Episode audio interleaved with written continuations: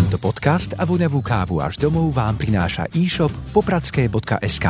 Objednajte si z kompletného sortimentu popradskej kávy a čaju alebo produkty prémiovej značky Mistral, z ktorých mnohé nájdete exkluzívne iba u nás. Pravý kávičkár dnes kávičkuje doma. www.popradské.sk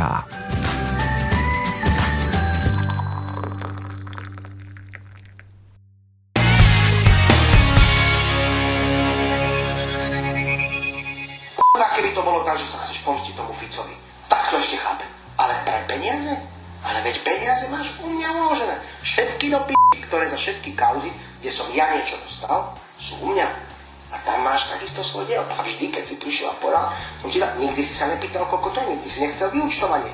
Povedal si, že teba to nezaujíma, že mi veríš. Až teraz Slávo za to zaplatil, za tú gorilu. Kurva, daj tie peniaze sú do p*** u mňa.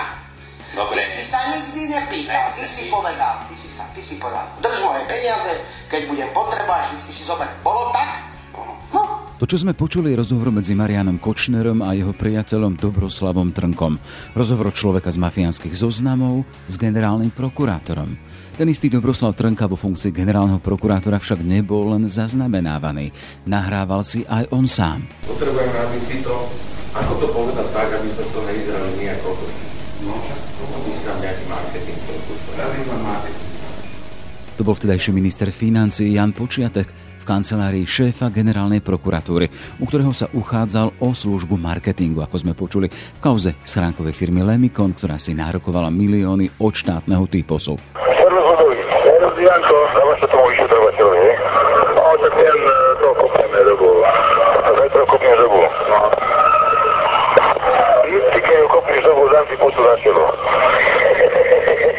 Do tretice iný príklad v inom obsadení.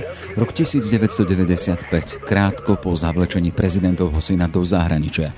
Medzi sebou sa rozprávajú šéf tajnej služby Ivan Lexa a vtedajší minister vnútra Ľudovít Hudek. Len rok predtým ešte sedel v kresle generálneho prokurátora. Funkcia, ktorou zastupuje štát a má v nej chrániť zákonnosť. Aspoň takto stojí v paragrafoch. Lucia Kurilovská, odborníčka na trestné právo, hovorí, že zákon a zákonnosť má byť pre najvyššieho predstaviteľa prokuratúry doslova Bibliou. vždy to, čo je napísané v zákone, to musia sledovať, aby bolo dodržané v praxi. To je proste Biblia pre generálneho prokurátora aj prokurátorov. V týchto dňoch sa začína intenzívne hovoriť o voľbe generálneho prokurátora. Vládna väčšina pritom hovorí o najdôležitejšej voľbe tohto roka. Čom je funkcia generálneho prokurátora taká dôležitá a aké kvality má splňať ten, kto sa o ňu chce uchádzať. V dnešnom podcaste sa pozrieme nielen na to, čo hovoria písané pravidlá, ale aj na doterajšiu skúsenosť s generálnymi prokurátormi u nás, čomu sa vyhnúť, aby sme sa poučili z minulosti. Marek Vagovič, šéf investigatív v aktualitách. Dôležitá je tá jeho profesijná minulosť, jeho povesť, e, ako sa správal v konkrétnych situáciách, aj jeho prípadné nejaké väzby s politikmi, potenciálny konflikt záujmov a tak ďalej. Všetko treba brať do úvahy a brať toho človeka komplexne. Naozaj nielen striktne v zmysle toho, že či má nejaký výpis registra trestov, naozaj dôležité je to konkrétne správanie za x rokov ich profesionálnej kariéry a aj samozrejme tie rozhodnutia, ktoré urobili.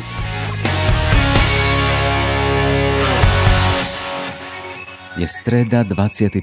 máj. Moje meno je Jaroslav Barborák. Aj tento podcast vznikol vďaka vašej podpore, za ktorú sme vďační. Dobrý deň, som Dag Daniš, komentátor portálu Aktuality.sk. Aj v čase krízy a poklesu príjmov našej firmy pracujeme v plnom nasadení. Bez vašej podpory to však budeme mať extrémne ťažké. Ak nám dôverujete ak si to môžete dovoliť, podporte nás prosím a pridajte sa k našim dobrovoľným predplatiteľom. Môžete tak urobiť na našej stránke Aktuality.sk vo všetkých článkoch s označením plus. Spája nás zodpovednosť. Ďakujeme. Ráno nahlas. Ranný podcast z pravodajského portálu Aktuality.sk. V týchto dňoch naberá na obrátkach aj verejný diskurs o výmene na poste generálneho prokurátora. Vieme, že tomu aktuálnemu Jaroslavovi Čižnárovi vyprší mandát už v júli. V čom je vôbec dôležitá funkcia generálneho prokurátora? Aké sú jeho právomoci a aké profesné a osobnostné predpoklady musí splňať, aby sa vôbec šéfom prokuratúry mohol stať? Téma pre Luciu Kurilovskú, odborníčku na trestné právo a rektorku Akadémie policajného zboru. Pekný deň prajem. Príjemný deň prajem. Pani Kurovská, vy hovoríte o generálnom prokurátorovi ako o pánovi predsudného trestného konania. Na úvod, čo znamená toto? áno, nie len generálny prokurátor, v zásade prokurátor je pánom predsúdneho konania, prokurátor je pánom sporu v rámci konania pred začatím trestného stíhania a takého toho známeho aj laickej verejnosti prípravného konania.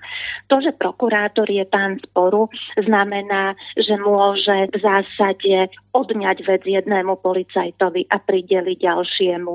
Dáva policajtovi pokyny a policajt je týmito pokynmi viazaný.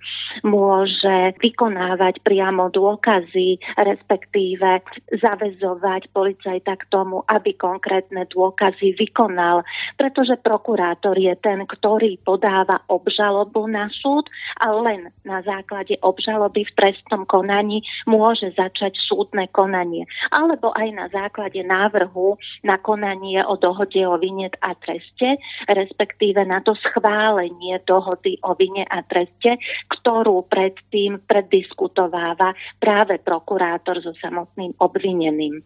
No a to postavenie generálneho prokurátora v tomto kontexte je o to dôležitejšie, že generálny prokurátor vlastne riadi a kontroluje činnosť prokuratúry na všetkých stupňoch. Celá prokuratúra je hierarchicky organizovaná, čiže prokurátori pôsobia vo vzťahoch podriadenosti a nadriadenosti.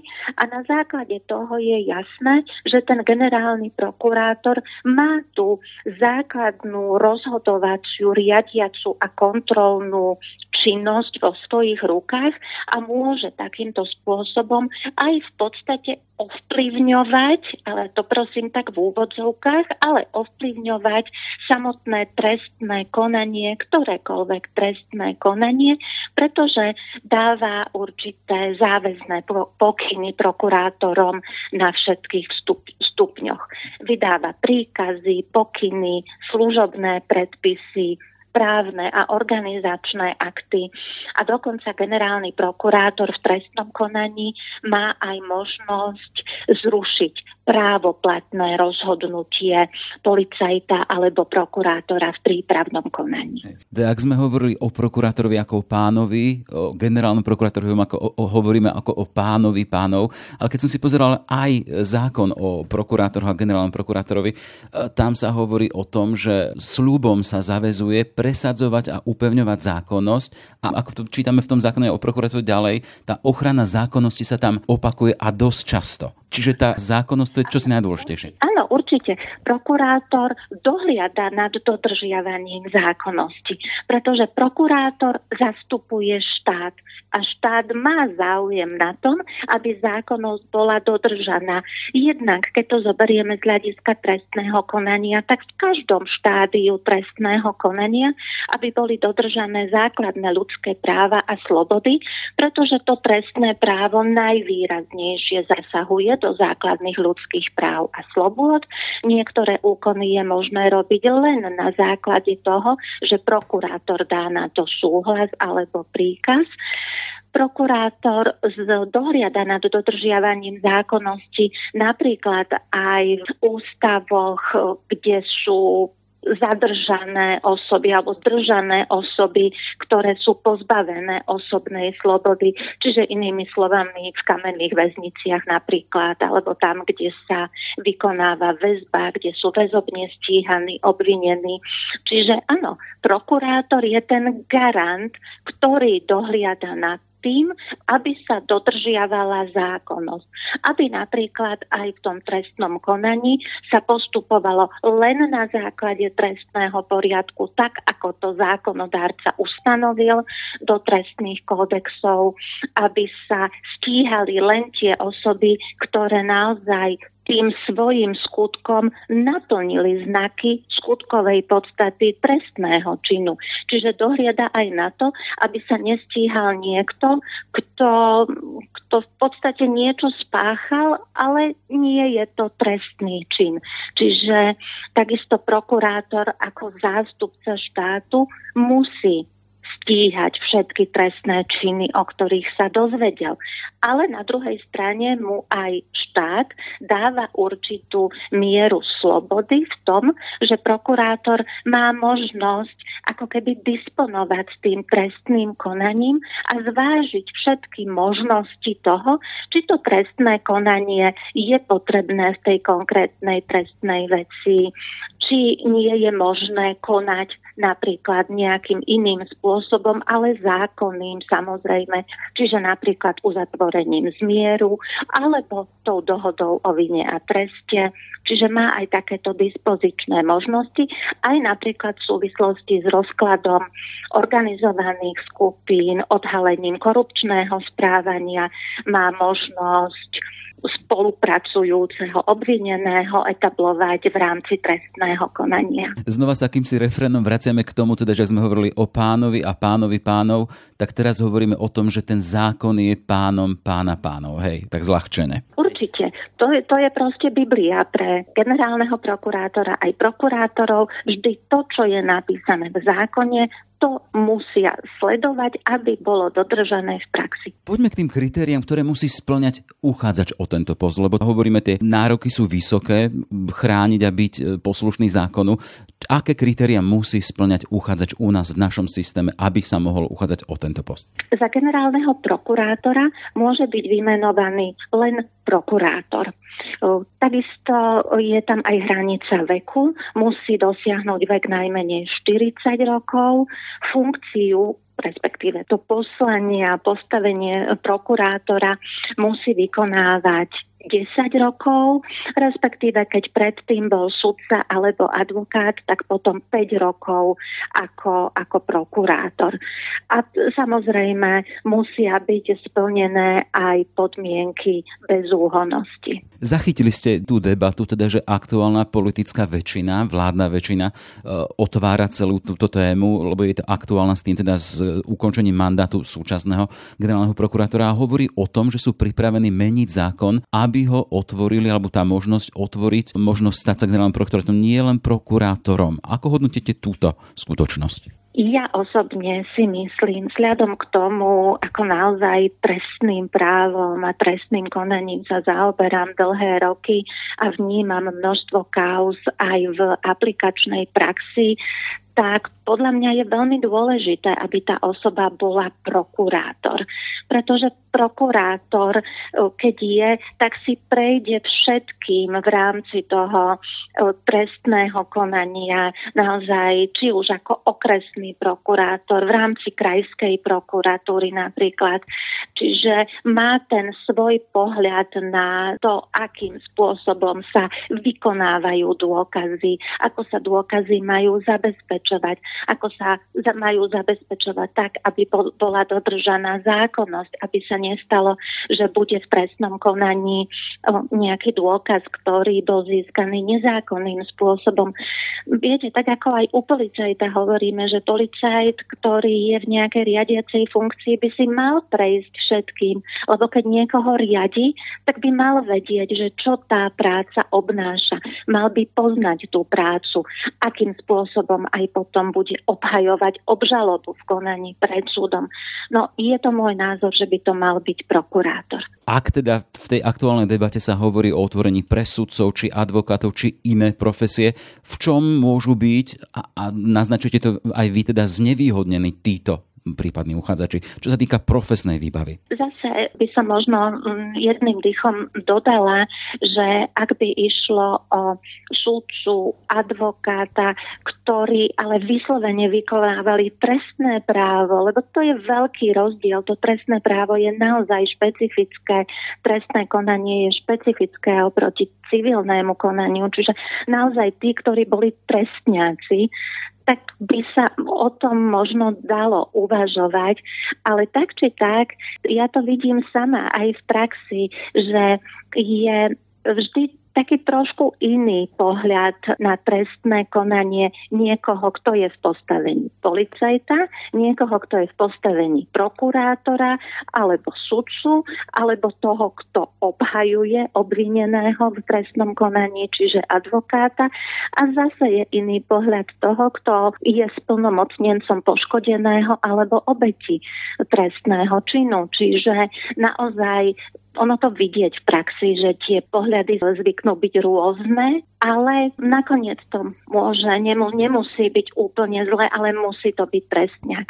Ale ak by som ja mala vyslovene svoj názor povedať, podľa mňa to musí byť prokurátor. E, ak sa tu teraz hovorilo o akomsi ad hoc zákone, šitom na mieru a zrýchlenom legislatívnom procese, ktorým si mala pripraviť, tie najnovšie signály hovoria o tom, že má byť pripravený riadným spôsobom a majú byť aj dodržané lehoty normálneho legislatívneho procesu, pričom sa počíta rovnako s verejným vypočutím. Chcem sa spýtať, že či to sú dobré signály. Určite, určite je priestor na to, aby skutočne to prešlo riadnym legislatívnym konaním. Boli sme svedkami nieraz konaní, keď bolo zrýchlené legislatívne konanie. Máme viaceré lex, keď naozaj bolo potrebné meniť zákon, pretože už plynuli určité lehoty, išlo o záujem štátu a tak ďalej a tak ďalej. Ale toto je veľmi dobrý signál aby to prešlo riadnym konaním, aby sa dodržal celý legislatívny proces a verejné vypočutie ja pokladám za, za veľmi správnu cestu. Pri vypočutí kandidátov na ústavný súd podstate aj sama som si tým prešla, takže myslím si, že verejnosť by mala o týchto veciach vedieť, mala by vedieť názor kandidátov na určité konkrétne veci a poslanci sú tí, ktorí sa môžu pýtať, ktorí môžu klásť tie otázky aj ústami verejnosti. Pani Krulovská, ak sme doteraz hovorili o tej dôležitosti samotnej funkcie generálneho prokurátora, čo mám v tej aktuálnej situácii, a to aj krajiny po koronakríze so skúsenosťou tých významných obmedzení osobných slobôd a rovnako v čase prešetrovania vážnych kaos e, vychádza pre túto funkciu a jeho nositeľa ako najdôležitejšie? Generálny prokurátor by mal mať v sebe hlavne ten neoblomný pocit spravodlivosti, presadzovania tej spravodlivosti a nekompromisnosti. Mal byť, by byť absolútne nekompromisný o, s ohľadom na to, aby v každej situácii vždy sa dodržiavali základné ľudské práva a slobody a aby v konečnom dôsledku išlo o spravodlivé rozhodnutie. Vy hovoríte o neoblomnom ťahu za spravodlivosťou. Vládna väčšina však v návrhu zákona o prokuratúre hovorí aktuálne o podmienke bezúhonnosti, ktorá by mala byť zdokladovaná aj odpisom z registra trestov a pričom prekážkou má byť e, právoplatné odsúdenie za úmyselný trestný čin a tiež trestné činy zneužitia právomoci verejného činiteľa, brania úplatku, podplácanie či nepriamej korupcie a to aj vtedy, ak bolo odsúdenie zahladené, aby som bol úplný. Toto vy považujete za dobré usmrnie, ktoré už je priamo v zákone? V zásade áno. Nemyslím si, že je to na škodu, ak je to takto priamo v zákone, pretože ja to vnímam aj z tej akademickej oblasti, že niekedy ten výklad bezúhonnosti naozaj je problematický za bezúhonnosť sa považuje v zásade, keď niekto je za bezúhonného je ten, kto aj spáchal trestný čin, ale nedbanlivostný trestný čin. Čiže naozaj, keď je to striktne ustanovené explicitne, tak myslím, že je to, je to dobré a nie je to na škodu veci. No otázka je potom zase, ako by sme vychádzali z analógie toho, ako je ustanovené uvedené, že kedy možno odvolať generálneho prokurátora. To vnímam ako dve rozličné veci, ktoré môžu vzbudzovať určitý problém. A to už len pre pochopenie v zmysle, ako tá konsekvencia na odvolanie? Pretože keď sa hovorí o tom, kedy možno odvolať generálneho prokurátora, tak e, sa hovorí o tom, že odsúdený právoplatným rozhodnutím súdu za spáchanie trestného činu Čiže tam už sa neustanovuje to, že sa nerozlišuje, či ide o nedbandlivostný alebo úmyselný trestný čin.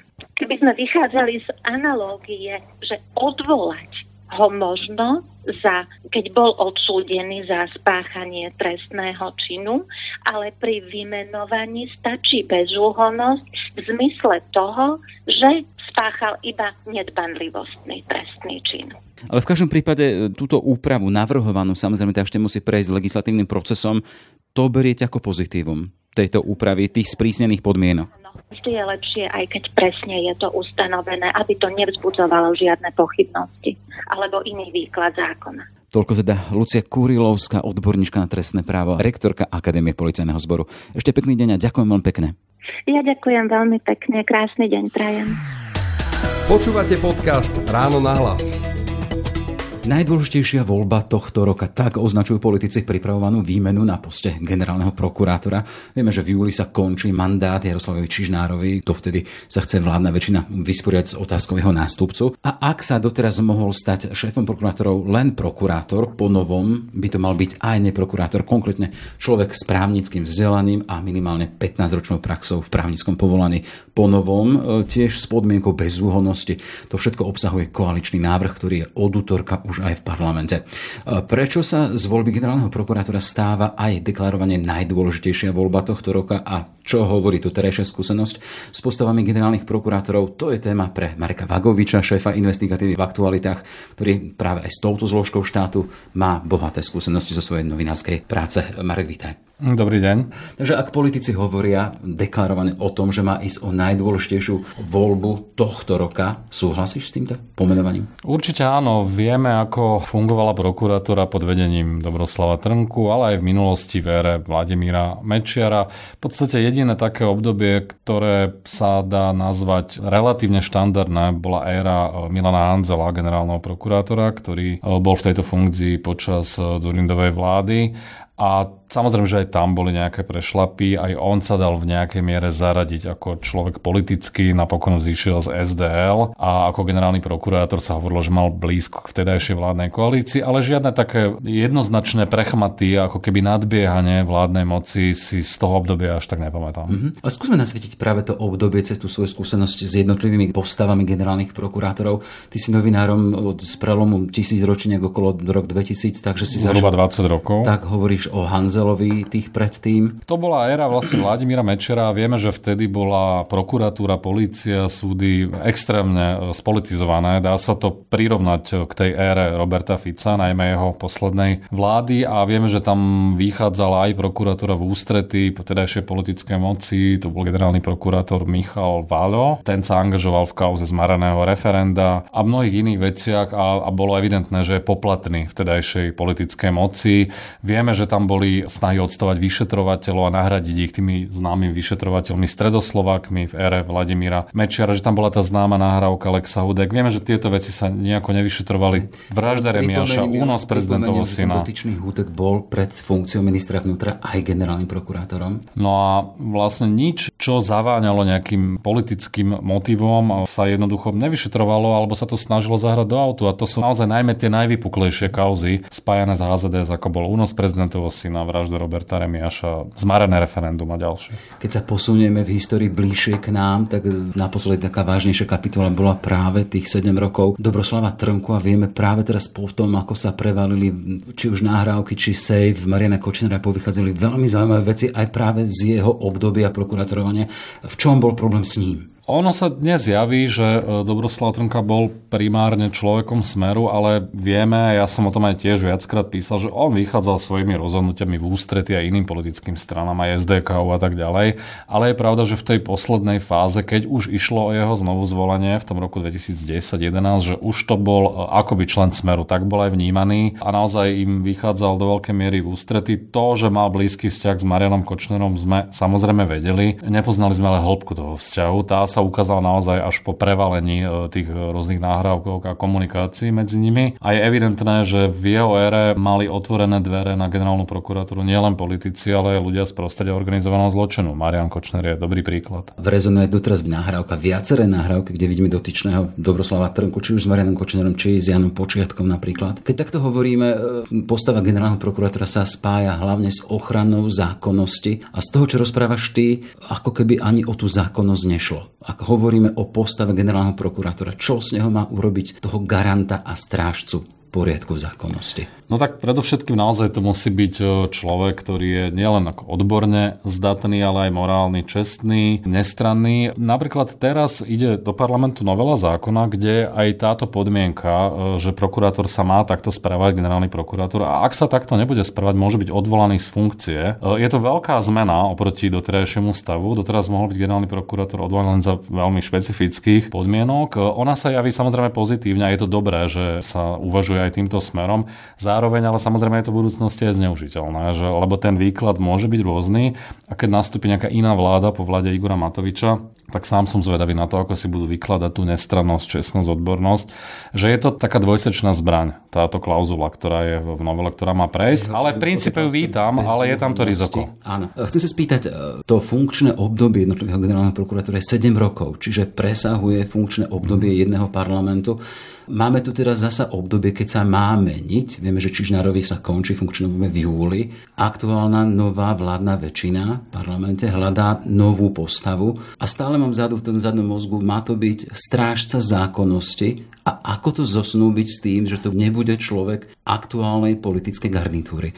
Vieme, že aj pri genéze tohto zákona, ktorý sa dostal do parlamentu, sa hovorilo o tom, že sa má otvárať na konkrétnu osobu. Spomenul si tých 7 rokov, e, že to presahuje ako keby dve volebné obdobia a treba povedať, že Kedysi, keď Dobroslav Trnka kandidoval opakovane, e, to nebolo obmedzené jedno funkčné obdobie a tým pádom mohol ten kandidát kalkulovať s tou politickou podporou do budúcnosti. Je dobré, že je to obmedzené iba na tých 7 rokov, že nemôžeš opakovane kandidovať, čo ale samozrejme nevylučuje, že ten generálny prokurátor sa bude správať podľa toho, kto ho do tej pozície zvolí je to veľký test a veľká skúška pre nového generálneho prokurátora, aby napriek tomu, že dostane povedzme hlasy väčšiny vládnej koalície, nebol jednoducho poplatný. Teraz je situácia, kedy ľudia očakávajú, že tá generálna prokuratúra, a aj súdy samozrejme, aj policia, ale tá prokuratúra je veľmi dôležitá v tomto celom systéme. Vieme, že to je pán trestného konania, na ktorom sa to môže celé zastaviť, ale aj posunúť ďalej akýkoľvek prípad, či už s politickým alebo oligarchickým pozadím. Jednoducho musí za tých 7 rokov, kedy bude vo funkcii, ukázať, že na Slovensku naozaj vládne spravodlivosť a právny štát. Tá pozícia generálneho prokurátora je veľmi silná tom monokratickom systéme a dá sa využiť dobrým spôsobom, ale samozrejme zneužitým zlým spôsobom. Tie silné kompetencie, ktoré generálny prokurátor má, vieme, že on môže prakticky vstupovať do rôznych konaní naprieč Slovenskom, e, do konaní svojich podriadených. Dnes už nemôže vydávať ale tzv. negatívne pokyny. E, to znamená, mhm. že nariadiť, aby sa niekde zastavilo stíhanie a podobne, lebo to bolo zneužiteľné, ale môže pozitívne ako keby ovplyvňovať to konanie, môže kontrolovať spisy svojich podriadených, môže ich v nejakej miere usmerňovať a toto je dôležité a, a keď tam bude dobrý generálny prokurátor, tak to môže byť na prospech veci. Ak nebude, tak je to zneužiteľné. Čiže je to strašne dôležité, že kto bude v tej funkcii, lebo treba povedať, že súčasné vládne strany mali vo svojich programoch e, dosť výrazné zmeny, pokiaľ ide o fungovanie prokuratúry, ale len do toho programu vyhlásenia vlády sa dostala len menšia časť z nich, čo je podľa mňa škoda. Áno, je tam tá verejná voľba, vypočutie e, pred parlamentným výborom, nominovať ho budú môcť aj iní ako samotní prokurátori, ale napríklad už to oslabenie vplyvu generálneho prokurátora na zloženie disciplinárnych komisí, na samotné disciplinárne konanie už tam nie je. Zároveň je tam ale posilnenie rady prokurátorov o ten kvázi že občianský prvok, že tam môže byť kontrola aj zvonka z právnických profesí a tak ďalej. Sú tam aj podmienky na transparentnejší výber e, samotných prokurátorov, ktorí sa chcú uchádzať o tieto pozície. Vieme, že tak prokuratúra ako aj súdy, často fungujú na báze nejakého rodinkárstva, klientelizmu, majú tam svojich príbuzných a tak ďalej. Ale napríklad chýba mi v programovom vyhlásení vlády možnosť odvolania prokuratúra za tri disciplinárne previnenia, čo bolo v programoch e, strán. Súčasne, ale je tam napríklad pozitívna zmena, ako je náhodné pridelovanie spisov jednotlivým prokurátorom, štatistické výkazy musia zverejňovať svoju činnosť a tak ďalej. Čiže veľa vecí sa tam naozaj dostalo do toho e, programového vyhlásenia, ale aj množstvo tam chýba. Tá pozícia generálneho prokurátora je stále veľmi silná. Ja dúfam, že ešte aj cestou nejakých poslaneckých návrhov, nielen teraz pri tej samotnej voľbe, sa zapracujú viacer veci z programov koaličných strán, aby tá pozícia naozaj nebola zneužiteľná, lebo, lebo e,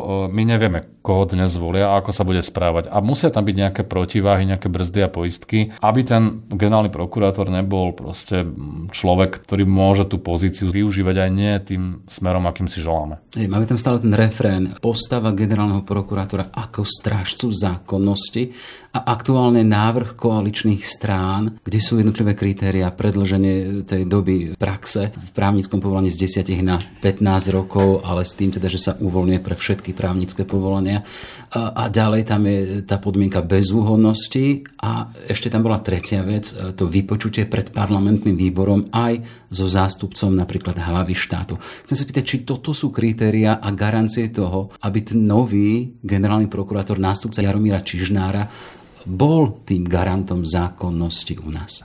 Toto je to skôr taká, taká vec, ktorá je samozrejme pôsobí dobre na verejnosť, e, že je to vlastne celé otvorené, každý si môže vypočuť, kto tam ako vystupuje. Nie je to garancia toho, že ten generálny prokurátor, ktorý vzíde z verejného vypočutia a z verejnej voľby, bude dobre vykonávať túto funkciu. Samotné verejné vypočutie niekomu môže pomôcť, niekomu uškodiť. Niekto je lepší rétor, možno lepší herec, je presvedčivejší vo vyjadrovaní a v skutočnosti to môže byť gauner. Hej. A niekto naopak možno nevie tak dobre rozprávať, možno hovorí frázovitejšie, odbornejšie a tak ďalej, ale v skutočnosti môže byť oveľa precíznejší a férovejší generálny prokurátor. Čiže uh, ja to vítam, že takéto niečo bude a určite si to rád akože aj pozriem, aj budem počúvať tých kandidátov, ale nie je to garancia. Je to ale dobrý krok, určite to vítam. Ale z tohto pohľadu, čo sa ti javí ako najdôležitejšie, aby tým sitom výberu vyšiel naozaj ten, ktorý bude hodný toho byť garantom zákonnosti u nás? No určite to musí byť e, čestný človek. Ak tomu bude prokurátor, nemal by mať e, vo svojej minulosti žiadne kontroverzné rozhodnutie, ktoré by ho spochybňovalo, že vychádza v ústretí politické moci. Bude stačiť ten výpis z registra trestov avizovaný? V určite zákonu? nie. Dôležitá je tá jeho profesijná minulosť, jeho povesť, e, ako sa správal v konkrétnych situáciách, aj jeho prípadné nejaké väzby s politikmi, potenciálny konflikt záujmov a tak ďalej všetko treba brať do úvahy a brať toho človeka komplexne. Naozaj nielen striktne v zmysle toho, že či má nejaký výpis register trestové. Predpokladám, že tí, ktorí sa prihlásia, budú mať čistý ten register, ale to budú mať všetci, čiže to ich nejako neodlišuje. Naozaj dôležité je to konkrétne správanie za x rokových profesionálnej kariéry a aj samozrejme tie rozhodnutia, ktoré urobili. Ešte jedna vec, ako čítaš tú snahu časti koaličných strán otvoriť možnosť byť zvolený práve tým profesiám z neprokurátorských radov? Na to sú rôzne názory, e, aj samozrejme aj za, aj proti. Sú vo svete rôzne modely, niekde je to otvorené, niekde je to uzavreté. Ja na to nemám úplne vyhranený názor, ako v princípe mi to neprekáže, že sa to otvára aj ľuďom neprokurátorom. Je to za konkrétnymi kandidátmi? Uh, ale súčasne platí, že tak, ako sa otvorila tá diskusia o voľbe nového generálneho prokurátora, tak to vyzeralo, že sa to šije na mieru konkrétnemu človeku, Danielovi Lipšicovi, ktorý teda je advokát. A šije. Uh, tak sa to javilo, ale tým, že na koaličnej rade prišlo k posunu, a ten posun je pomerne významný, uh, nielen v tom, že naozaj prebehne ten proces štandardne verejné vypočutie, že zmena zákona v parlamente pôjde cez poslaneckých návrh, uh, ktorý podpisovali zástupcovia všetkých koaličných strán a zároveň predstaviteľe tých strán hovoria, že neexistuje ešte dohoda v zákulisí, e, hoci predbežne to tak vyzeralo, že je zhoda na Danielovi Lipšicovi. Tomu môžeme aj... štandardných časoch. Áno, tomu môžeme a nemusíme veriť. E, každopádne je kľúčové, že na koaličnej rade sa dohodlo, že e, budú mať poslanci pri voľbe generálneho prokurátora voľnú ruku čo je ale zároveň aj riziko, lebo môže sa stať, že v prvom, možno ani v druhom kole nikto neprejde. Čiže v konečnom dôsledku sa aj tak bude hľadať politická zhoda na jednom mene. Čiže ak teraz aj neexistuje, ona bude musieť v nejakom čase prísť. No uvidíme, ako to dopadne. Dôležité je, že dnes je to nastavené tak, že to verejné vypočutie nebude fraškou. Lebo ak sa už vopred vie, že je zhoda na konkrétnom kandidátovi, ako sa to javilo pri Danielu Lipšicovi, no tak kto sa tam prihlási, kto sa dobrovoľne podrobí grilovaniu pred pred zapnutými uh, kamerami. Jednoducho nechce nikto robiť nejak, nejaké kšovy, hej, že uh, toto je dôležité. No a uvidíme, ako to bude v tom finále. Koalícia nemá veľa času. Uh, ak do júla nezvolí generálneho prokurátora, tak Jaromír Čižnár bude presluhovať, čo si nikto neželá. Takže naozaj majú čo robiť, aby to stihli. Dobre, toľko teda Marek Vagovič, šéf investigatívy v aktualite. Ešte pekný deň. Pekný deň, ďakujem. Počúvate podcast Ráno na hlas. Sme v závere. Aj tento podcast vznikol vďaka vašej podpore, o ktorú sa uchádzame naďalej. Pekný deň želá Jaroslav Barborák. Tento podcast a voňavú kávu až domov vám priniesol e-shop popradské.sk. Nájdete tu kompletný sortiment popradskej kávy a čaju, ako aj produkty prémiovej značky Mistral. www.popradské.sk